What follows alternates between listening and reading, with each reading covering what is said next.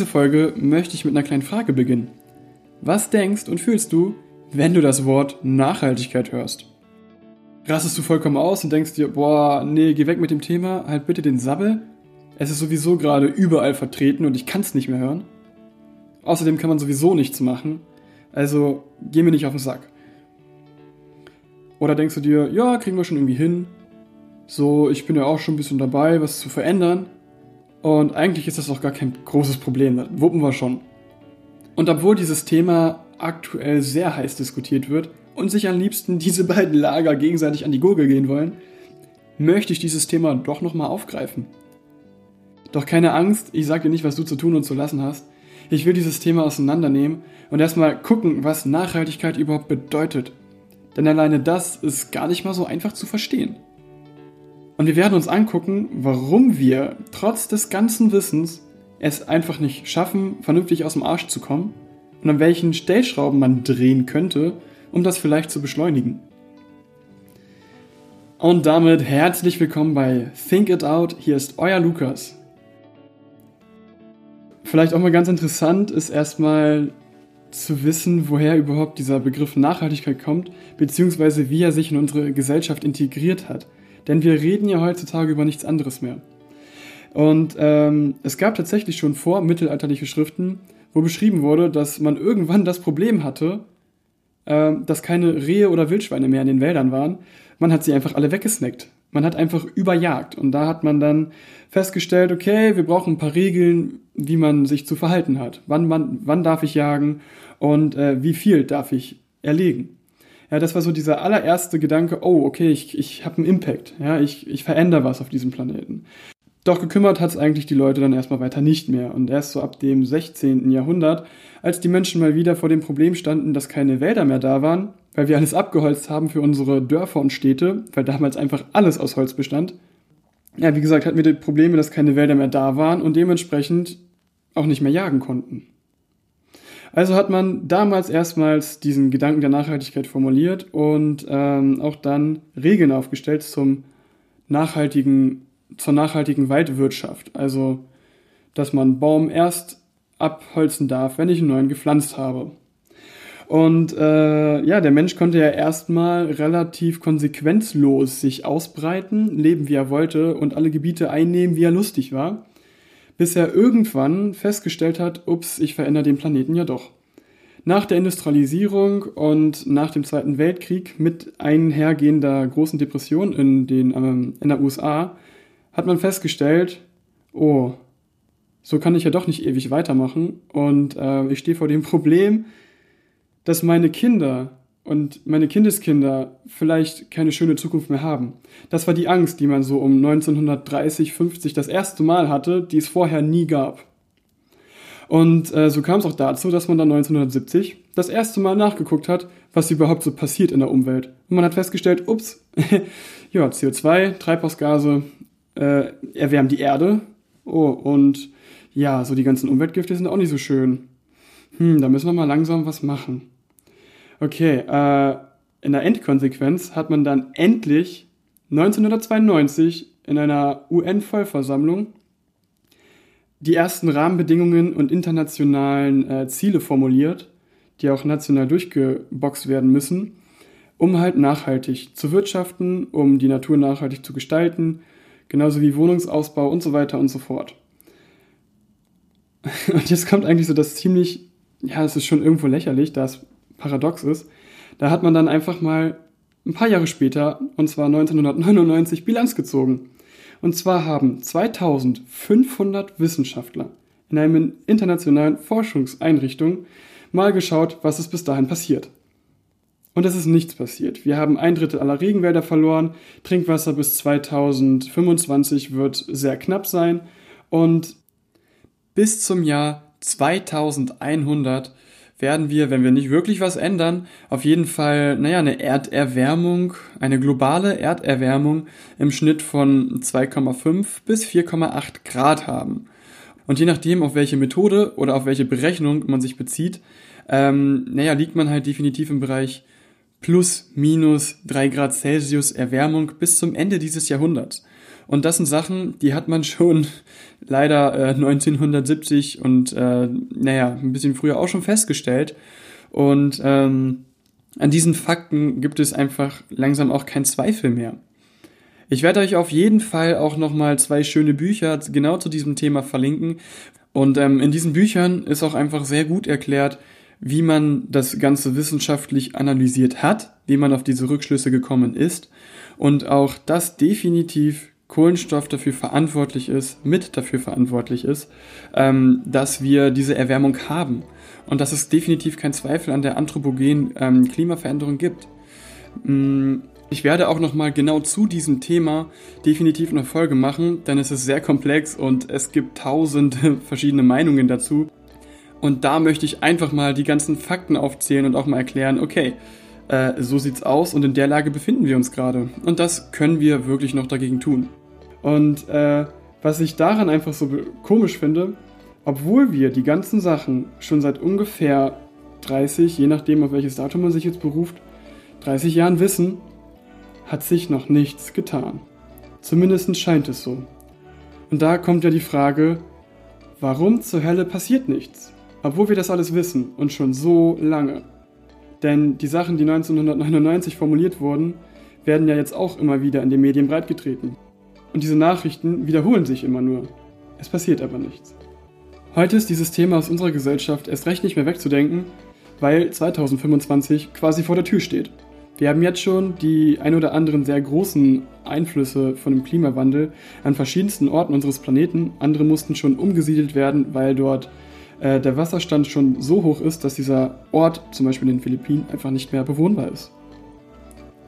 Und ich kann auch verstehen, dass der eine oder andere dieses Thema einfach nicht mehr hören kann. Das liegt doch einfach daran, wie damit umgegangen wird. Naja, und diese Schuldzuweisungen bringen einfach gar nichts. Die bewirken komplett das Gegenteil.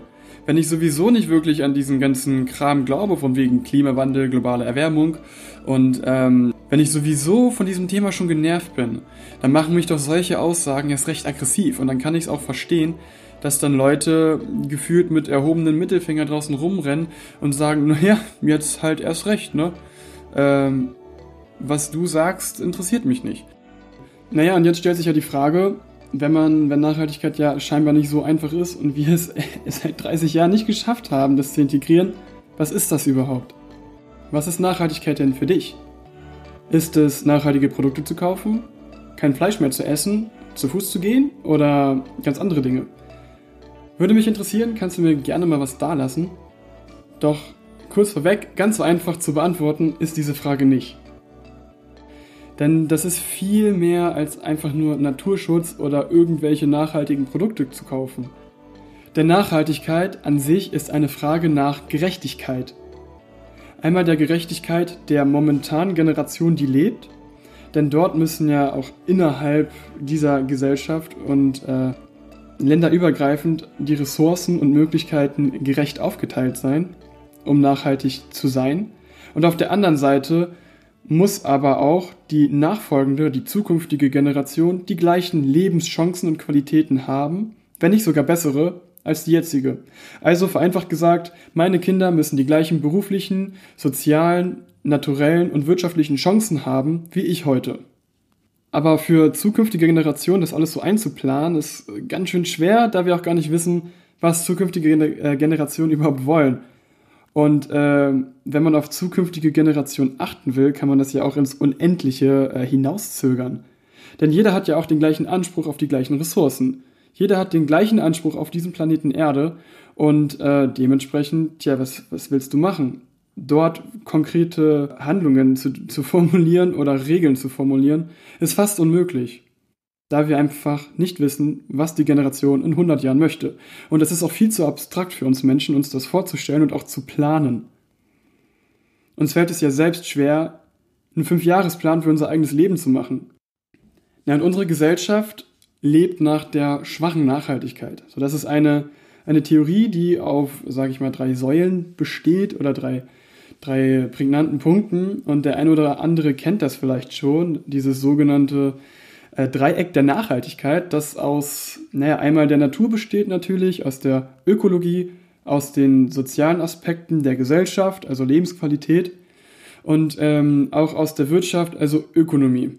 Ja, und diese drei Sachen bedingen sich immer gegenseitig. Und man kann sich schon denken, dass es da weniger harmonisch zugeht, sondern dass man da eher immer Kompromisse finden muss und dass das gar nicht so einfach ist. Denn nehmen wir jetzt mal das Beispiel, ich möchte in einem angrenzenden Waldgebiet ein neues Industriegebiet bauen.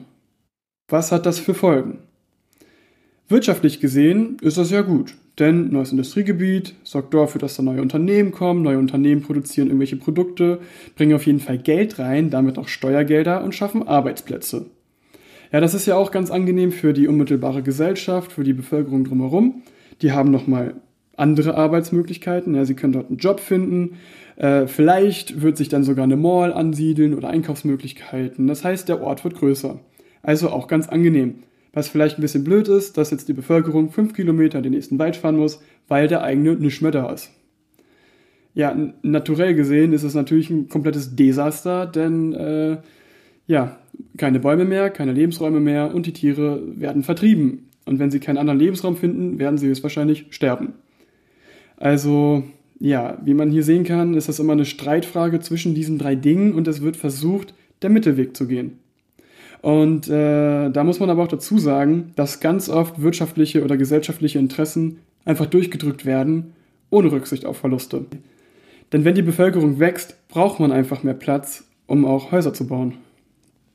Innerhalb der schwachen Nachhaltigkeit hat zum Beispiel diese Firma die Option, eine Art Ausgleich zu machen. Dort, wo das Industriegebiet gebaut wird, geht Natur verloren. Doch kann man auch wieder investieren und sagen, ich möchte gerne an einer anderen Stelle die Natur wieder aufforsten, wieder renaturieren, indem man zum Beispiel irgendein Sumpfgebiet wieder bewässert. Wenn man nach der Definition der starken Nachhaltigkeit geht, ähm, ist das kein nachhaltiges Handeln. Denn man muss im Hintergrund behalten, dass dieses Industriegebiet Natur zerstört hat. Und nur weil man wieder etwas renaturiert, gibt man der Natur nicht im gleichen Maßen etwas wieder zurück. Nur weil ich jetzt ein Sumpfgebiet wieder bewohnbar gemacht habe, habe ich trotzdem von anderen Lebewesen und Arten den Raum zerstört. Und das heißt auch nicht, dass sie sich dort wieder ansiedeln können. Denn in der starken Nachhaltigkeit sieht das ein bisschen anders aus. Da ist die Natur über allem, also sozusagen eine definierte Größe, eine begrenzende Größe, die aussagt, dass ich nur innerhalb der Natur mich sozial und wirtschaftlich so ausbreiten darf, wie es die Natur hergibt. Was ja eigentlich auch sinnvoll ist, denn irgendwann kollabiert unser Ökosystem. Irgendwann haben wir zu viel Platz eingenommen und irgendwann haben wir leider keine Rohstoffe mehr. Ja, da wir ja jetzt geklärt haben, was Nachhaltigkeit an sich bedeutet, ist ja die Frage, was es für den Einzelnen bedeutet. Denn ich wusste ja früher auch nicht, was Nachhaltigkeit ist und ich habe mir aus dem Internet irgendwelche 10-Schritte-Anleitungen angeguckt und dachte, dass ich damit richtig gut unterwegs bin. Ja, ich habe gedacht, okay, wenn ich jetzt hier ein bisschen weniger Fleisch esse und ja gut, Energiesparlampen und Zeitschaltuhren zum Strom sparen und so alles, dann ist das in Ordnung, wenn ich mit meinem Auto durch die Gegend kutsche und dann ja auch mal in Urlaub fliege. Doch leider ist genau das der größte psychologische Selbstbeschiss und ähm, ja, führt leider zu nichts, denn wenn ich mir die Freiheit da rausnehme und sage, okay, ich fliege dann zweimal im Jahr in Urlaub, weil ich ja so nachhaltig lebe, dann mache ich mir leider damit alles wieder kaputt.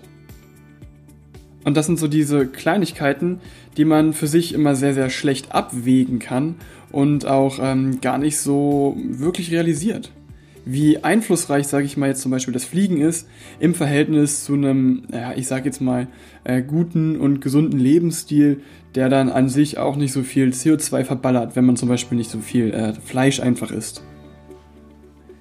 So möchten ja auch die wenigsten in diesen Bereichen heftigen Cut machen und sich da irgendwie verändern oder, zu, oder verzichten.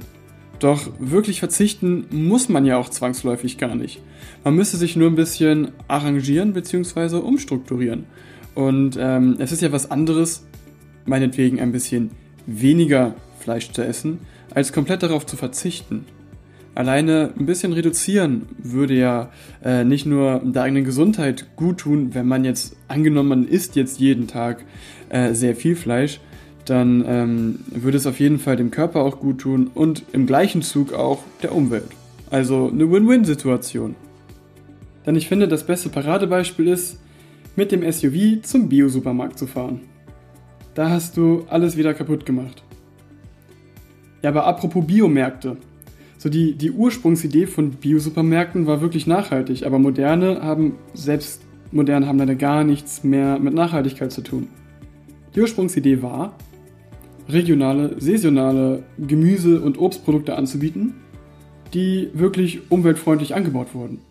Und dementsprechend gab es in solchen, ja, man kann eher sagen, äh, so eine kleinen Tante-Emma-Läden, ähm, auch nur diese Sachen zu kaufen. Doch aus diesen kleinen Läden sind riesige Supermärkte geworden, wo du heute Cola, Fanta, Sprite, Chips, Staubsauger, Bier, Wein und Sekt kaufen kannst. Und vor allem auch internationale Produkte wie Avocados, Mangos, Papaya. Und das hat nichts mehr mit Nachhaltigkeit zu tun. Ob das jetzt Bio ist oder nicht, macht man damit wieder kaputt, dass diese Produkte eingeflogen werden müssen. Aber ob Bio wirklich äh, so umweltfreundlich ist, wie man immer glaubt, und konventionell wirklich so umweltschädlich, gucken wir uns nochmal in einer komplett anderen Folge an, wo ich genau diese Frage klären möchte. Da muss man auch berücksichtigen, dass die weltweite Marktwirtschaft an sich schon ähm, Nachhaltigkeit ein bisschen verhindert. Einfach dadurch, dass sie Nachhaltigkeit zum Mainstream gemacht hat. Es gibt eine Palette an Produkten, die vorgaukeln, nachhaltig zu sein. Und dieses sogenannte Greenwashing ist ein echtes Problem, denn wir sehen heute den Unterschied nicht mehr.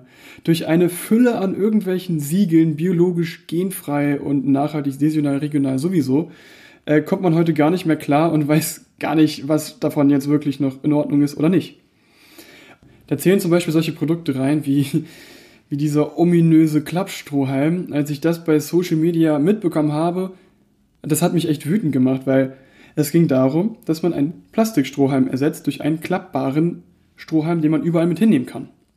Und wenn man sich einfach mal anguckt, wie dieser Strohhalm, dieser angeblich nachhaltige Strohhalm bei dir ankommt.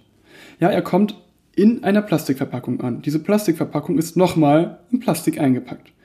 Das Ganze ist in einem Pappkarton und dieser Pappkarton ist nochmal in einer Pop-Plastikfolie verpackt.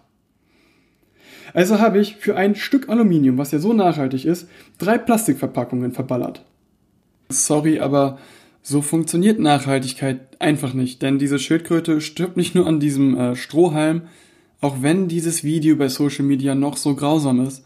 Sie stirbt hauptsächlich an Plastiktüten, an Plastikbeuteln, an irgendwelchen Gefriertüten, die irgendwo im Meer rumschwimmen und an dem gesamten Müll, auch an Plastikbechern und Deckeln und das sind dann so die Probleme, die man dann irgendwie versucht damit wegzumachen.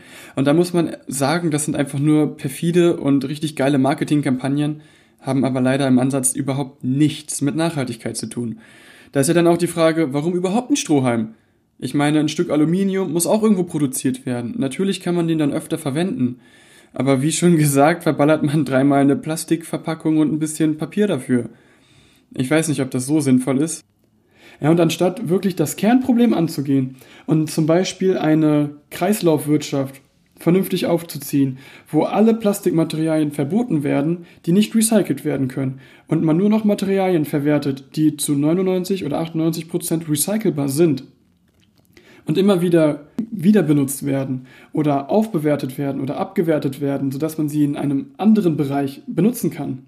Solange das nicht der Fall ist, sind die Strohhelme scheißegal. Denn das Müllproblem ist ein viel größeres, als, als dass wir uns um Strohhalme Gedanken machen müssen. Und da kommen wir eigentlich auch schon zum anderen Problem, nämlich die Gesellschaft an sich. Wir haben uns diese weltweite Marktwirtschaft ausgesucht und sie aufgebaut. Ob jetzt die Marktwirtschaft gut oder schlecht ist, will ich gar nicht äh, irgendwie debattieren, denn man hat sowohl Vor- und Nachteile dadurch, definitiv. Doch hat unsere Gesellschaft einfach das Problem, dass wir zu fast 100% abhängig von dieser Marktwirtschaft sind. Wir richten alles danach aus. Wir richten unsere Bildung danach aus. Wir richten unsere Lebensweise danach aus und auch unsere Gesellschaft. Denn wir sind in der Gesellschaft nur jemand, wenn wir ein großes Auto haben, ein großes Haus haben, den teuren Anzug tragen und ich mit meinem Job so richtig schön viel Geld verdiene. Es geht also um das Statussymbol, das wir in der Gesellschaft schaffen wollen, aber auch darum, Glück zu kaufen. Denn Konsum fühlt sich natürlich gut an.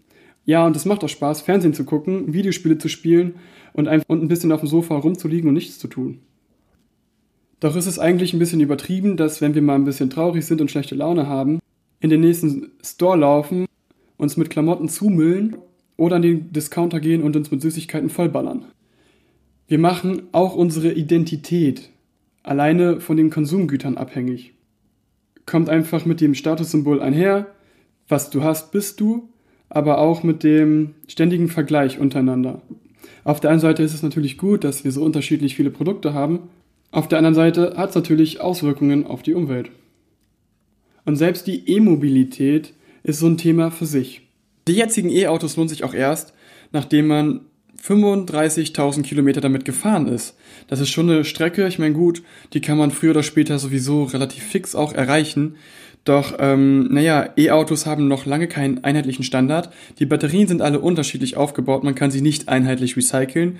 Und ähm, leider ist ja da auch das Problem, dass man bei einem E-Auto sehr auf den Strommix aufpassen muss.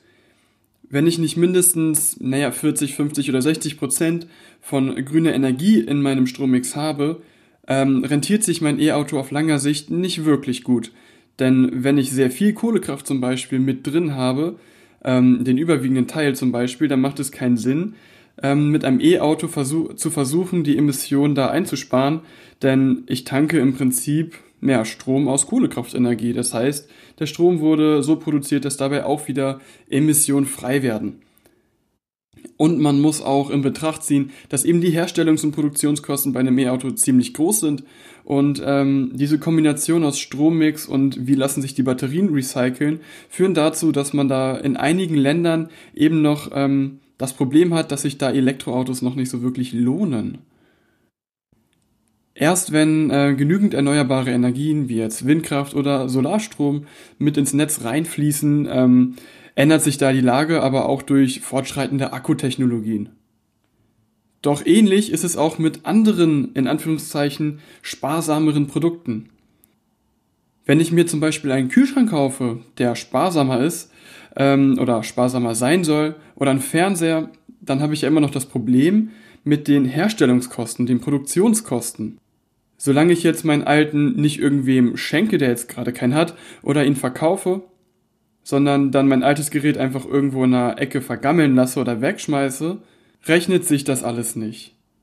Bei dem Kühlschrank hat man jetzt beispielsweise das Problem, dass wenn ich meinen alten nur wegschmeißen würde, sich durch diese Produktionskosten sich ähm, mein neuer Kühlschrank, der jetzt zwar ein bisschen sparsamer ist, äh, sich das Ganze aber erst nach mehreren Jahren, also wirklich ein ganz, ganz langer Zeitraum rechnen würde. Und ähm, da ist dann die Frage, lohnt sich das wirklich und ähm, brauche ich auch wirklich jetzt ein neues Produkt? Ich meine, nur weil jetzt der alte Kühlschrank meinetwegen nicht mehr so super aussieht, macht er ja trotzdem seine Arbeit. Und der wurde schon einmal hergestellt. Und da ist dann die Frage, ob man das alte dann nicht noch weiter nutzen kann, solange es noch funktioniert. Und da ist ja auch die Frage, ob jeder eigentlich ähm, alle Geräte besitzen muss, also jeder für sich alleine. Braucht jede Familie oder jeder kleine Haushalt in einem Mehrfamilienhaus einen eigenen Drucker? Ähm, oder das eigene Werkzeug oder würde es Sinn machen, ähm, die großen Sachen, die man eigentlich nicht tagtäglich äh, benutzt, zu teilen? Und wäre es auch nicht irgendwie, naja, einerseits stromsparender, auf der anderen Seite aber auch günstiger einfach vom Preis her, wenn man sich dann diesen Drucker teilt und auch die Patronen zusammen bezahlt? Oder äh, wenn man zum Beispiel ein, sogar einen großen Kühlschrank hätte, und zwar für, naja, alle Familien auf einer Etage. Oder würde, würde dir das schon zu weit gehen? Doch ähm, genau diese Frage haben sich ein paar kluge Köpfe gestellt und einfach mal ähm, die sogenannte Postwachstumsökonomie formuliert, wie das Ganze aussehen könnte und ähm, wie die Gesellschaft so funktionieren könnte. Bei der Postwachstumsökonomie, naja, wie der Name vielleicht schon ein bisschen verrät, geht es vor allem darum, wie die Gesellschaft aussehen kann, wenn die Wirtschaft stagniert. Ja, also wenn äh, das nicht weiter, wenn die Wirtschaft nicht weiter gesteigert werden kann, beziehungsweise einfach nicht gesteigert wird und ähm, es nicht mehr so die große Auswahl gibt an Konsumgütern, aber auf jeden Fall alle notwendigen, damit jeder unbeschränkt seinen Alltag äh, gestalten kann, vorhanden sind, nur halt eben ähm, auf der Basis des, Gemeinsames, des gemeinsamen Nutzens und äh, nicht auf der Basis, die wir jetzt halt fahren, dass jeder die eigenen Geräte und Gegenstände braucht. Also dass halt geteilt wird. Könntest du dir vorstellen, in einer Gesellschaft zu leben, wo man wieder viel mehr tauschen würde, viel mehr miteinander agieren würde und wo auch wichtige Entscheidungen selbst mitbestimmt werden können und nicht nur von der Regierung abhängig sind? Ich finde, das ist ein sehr interessantes Gedankenexperiment. Doch die wichtigste Kernthese, die du jetzt aus dieser Folge mitnehmen solltest, ist einfach die Eigenverantwortung. Wir müssen uns alle an die eigene Nase fassen. Keiner ist besser als der andere und auch nur weil jemand vegan lebt, hat er nicht das Recht, fünfmal im Jahr in Urlaub zu fliegen. Jeder Einzelne und du allein kannst dein Bestmögliches geben, um einen guten Beitrag zu leisten. Doch kommt es bei dem Beitrag leisten nicht unbedingt darauf an, darauf zu achten, ob ich jetzt den Apfel aus Deutschland oder Neuseeland kaufe, ja, sondern man muss wirklich bei den großen Sachen anfangen. Bei dem Fleischkonsum, bei der Mobilität und bei dem Energieverbrauch. Dass man vielleicht nicht mehr ganz so viel Flugobst isst, okay, das ist auch noch eine Sache. Doch wie man wirklich was bewegen kann, ist, indem man rausgeht, indem man sich stark macht, entweder online oder mit Petition oder mit Hauptsache man geht raus und inspiriert Leute. Man, man teilt die Ideen, die man hat und äh, geht damit auch raus an die Politik. Denn die Politiker machen nur das, was wir als Gruppe wollen. Und, die Großteil, und der Großteil der Menschen möchte noch nicht nachhaltig leben. Deswegen ändert sich auch nichts. Denn dieser prägnante Punkt ist einfach, dass das Bewusstsein in unserer Gesellschaft verankert werden muss. Und deswegen wurden damals 1992 auch Rahmenbedingungen geschaffen, dass die kommenden Generationen endlich ein Bewusstsein dafür entwickeln. Und wenn dieses Thema Nachhaltigkeit dir jetzt ein bisschen verständlicher geworden ist und dass du auch vielleicht siehst, wo die eigentlichen Probleme sind, dann teile doch auch gerne diesen Podcast. Denn wie gesagt, geht es einfach um das Bewusstsein. Und je mehr Menschen verstehen, worum es eigentlich geht, desto mehr kann man auch erreichen. Freut euch auf die nächste Folge, euer Lukas.